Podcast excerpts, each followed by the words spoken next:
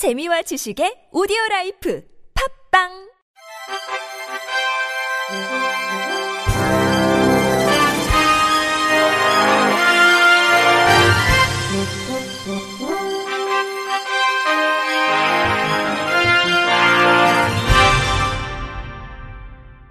청취자 여러분 안녕하십니까? 11월 11일 수요일 KBIC 뉴스입니다.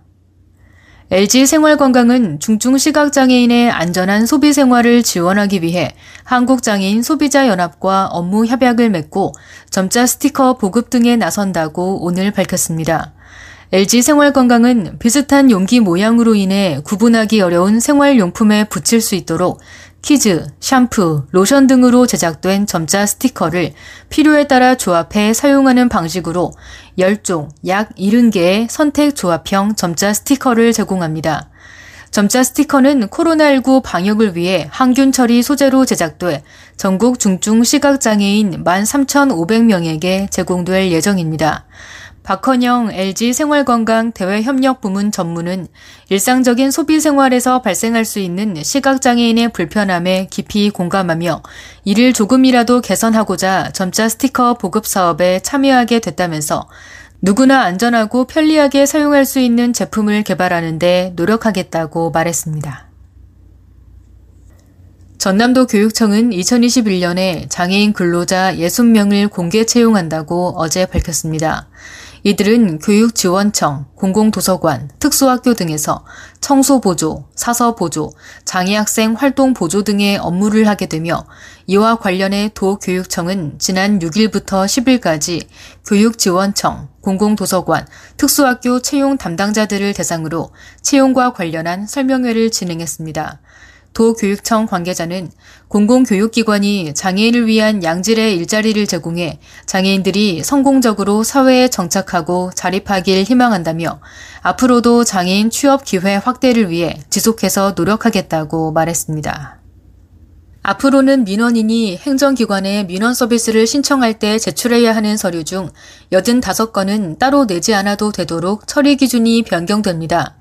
민원인이 구비 서류를 떼기 위해 여러 기관을 방문하는 불편도 줄어들 전망입니다. 행정안전부는 각 부처가 법령의 근거에 운영 중인 5,547종의 민원 정보를 담은 민원 처리 기준표를 일제 정비했다고 어제 밝혔습니다. 이에 따라 차상위 계층 장애인이 특수 마우스나 영상 전화기, 화면 낭독 소프트웨어 등 정보통신 보조기기 구입비를 지원받기 위해 내야 했던 차상위 계층 확인서는 따로 낼 필요가 없어졌습니다. 또한 기존에는 퇴직급여 및 상위연금을 청구할 때 장애 경위 조사서를 내야 했으나 앞으로는 행정기관의 담당자가 직접 확인하게 됩니다. 신설 폐지됐는데도 정리되지 않았거나 장기간 신청이 없는 민원도 손봤습니다. 법령이 재개정됐으나 1년 이상 민원 처리 기준표에 빠져있던 민원 48종을 찾아내 등록했고 최근 5년간 처리 실적이 없어 유지할 필요가 떨어지는 민원 11종은 민원 처리 기준표에서 삭제했습니다. 아울러 온라인 신청이 가능한데도 민원인에게 방문 우편 신청하도록 안내하거나 처리 기간, 수수료 변경 등이 반영되지 않았던 민원도 바로잡았습니다. 이번 정비로 법정 민원은 127종이 증가한 5,674종으로 신설 민원 121종과 장기 미등록 민원 48종 등 169종이 신규 등록되고 폐지, 유사 민원 통폐합, 처리 실적 부진 등으로 42종이 삭제됐습니다. 이러한 정비 결과를 반영한 민원 처리 기준표는 오늘부터 관보에 고시되며 자세한 내용은 정부24 사이트에서도 확인할 수 있습니다. 앞으로는 거동이 불편해 휠체어를 타는 장애인이나 노안 등으로 시력이 약해진 고령자도 무인 민원 발급기를 편리하게 이용할 수 있도록 표준 규격이 개정됩니다.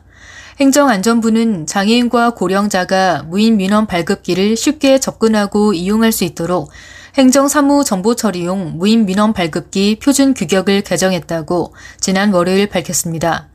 행안부에 따르면 코로나19 이후 읍면동 주민센터뿐만 아니라 철도역, 터미널, 은행, 병원 등에 설치된 무인 민원 발급기를 통해 주민등록 등본이나 초본, 가족관계 증명서 등 민원 서류를 발급받는 경우가 늘어나고 있습니다. 올 9월까지 무인 민원 발급기 한 대당 발급 건수는 6,409건으로 전년 동기 5,778건 대비 10.9% 증가했습니다. 하지만 장애인과 고령자는 무인 민원 발급기 이용이 원활하지 않은 것으로 조사됐습니다. 이번에 개정된 표준 규격은 장애인과 고령자의 편의 기능을 강화해 무인 민원 발급기 접근성을 개선하는 데 중점을 뒀습니다. 선택 규격 두 종인 확대 기능과 휠체어 사용자 조작 편의 기능을 강화해 필수 규격이 5종에서 7종으로 확대됐으며 저시력자와 시력이 감퇴한 고령자 등을 위해 화면 확대 기능을 추가했고 무인 민원 발급기 높이는 1220mm 이하로 낮춰 휠체어를 탄 장애인도 이용에 불편이 없도록 했습니다. 또 음성 인식 기능을 선택 규격으로 추가해 터치스크린 화면의 버튼을 조작하지 않고 음성으로 민원 서류를 신청할 수 있도록 기능을 개선했습니다. 아울러 신용카드 결제 기능뿐만 아니라 모바일 간편 결제 기능을 선택 규격으로 추가해 발급 수수료 납부를 편리하게 했습니다. 개정된 표준 규격은 제품 개발과 성능 평가에 소요되는 기간을 고려해 내년 7월 1일부터 시행될 예정입니다. 한창섭 행안부 정부혁신조직실장은 장애 유무나 나이가 많고 적음에 상관없이 무인 민원 발급기를 편리하게 이용할 수 있도록 계속 노력하겠다고 밝혔습니다. 끝으로 날씨입니다. 내일은 전국이 맑은 가운데 아침 기온은 영하권, 낮 기온은 15도 내외까지 오르는 일교차 큰 날씨가 이어지겠습니다. 아침 최저 기온은 서울 6도 등 영하 1도에서 영상 10도, 낮 최고 기온은 서울 17도 등 15도에서 20도로 예상됩니다. 미세먼지 농도는 원활한 대기 확산으로 인해 전 권역이 좋음에서 보통 수준을 나타내겠습니다. 이상으로 11월 11일 수요일 KBRC 뉴스를 마칩니다. 지금까지 제작의 안윤환, 진행의 홍가연이었습니다. 고맙습니다. KBRC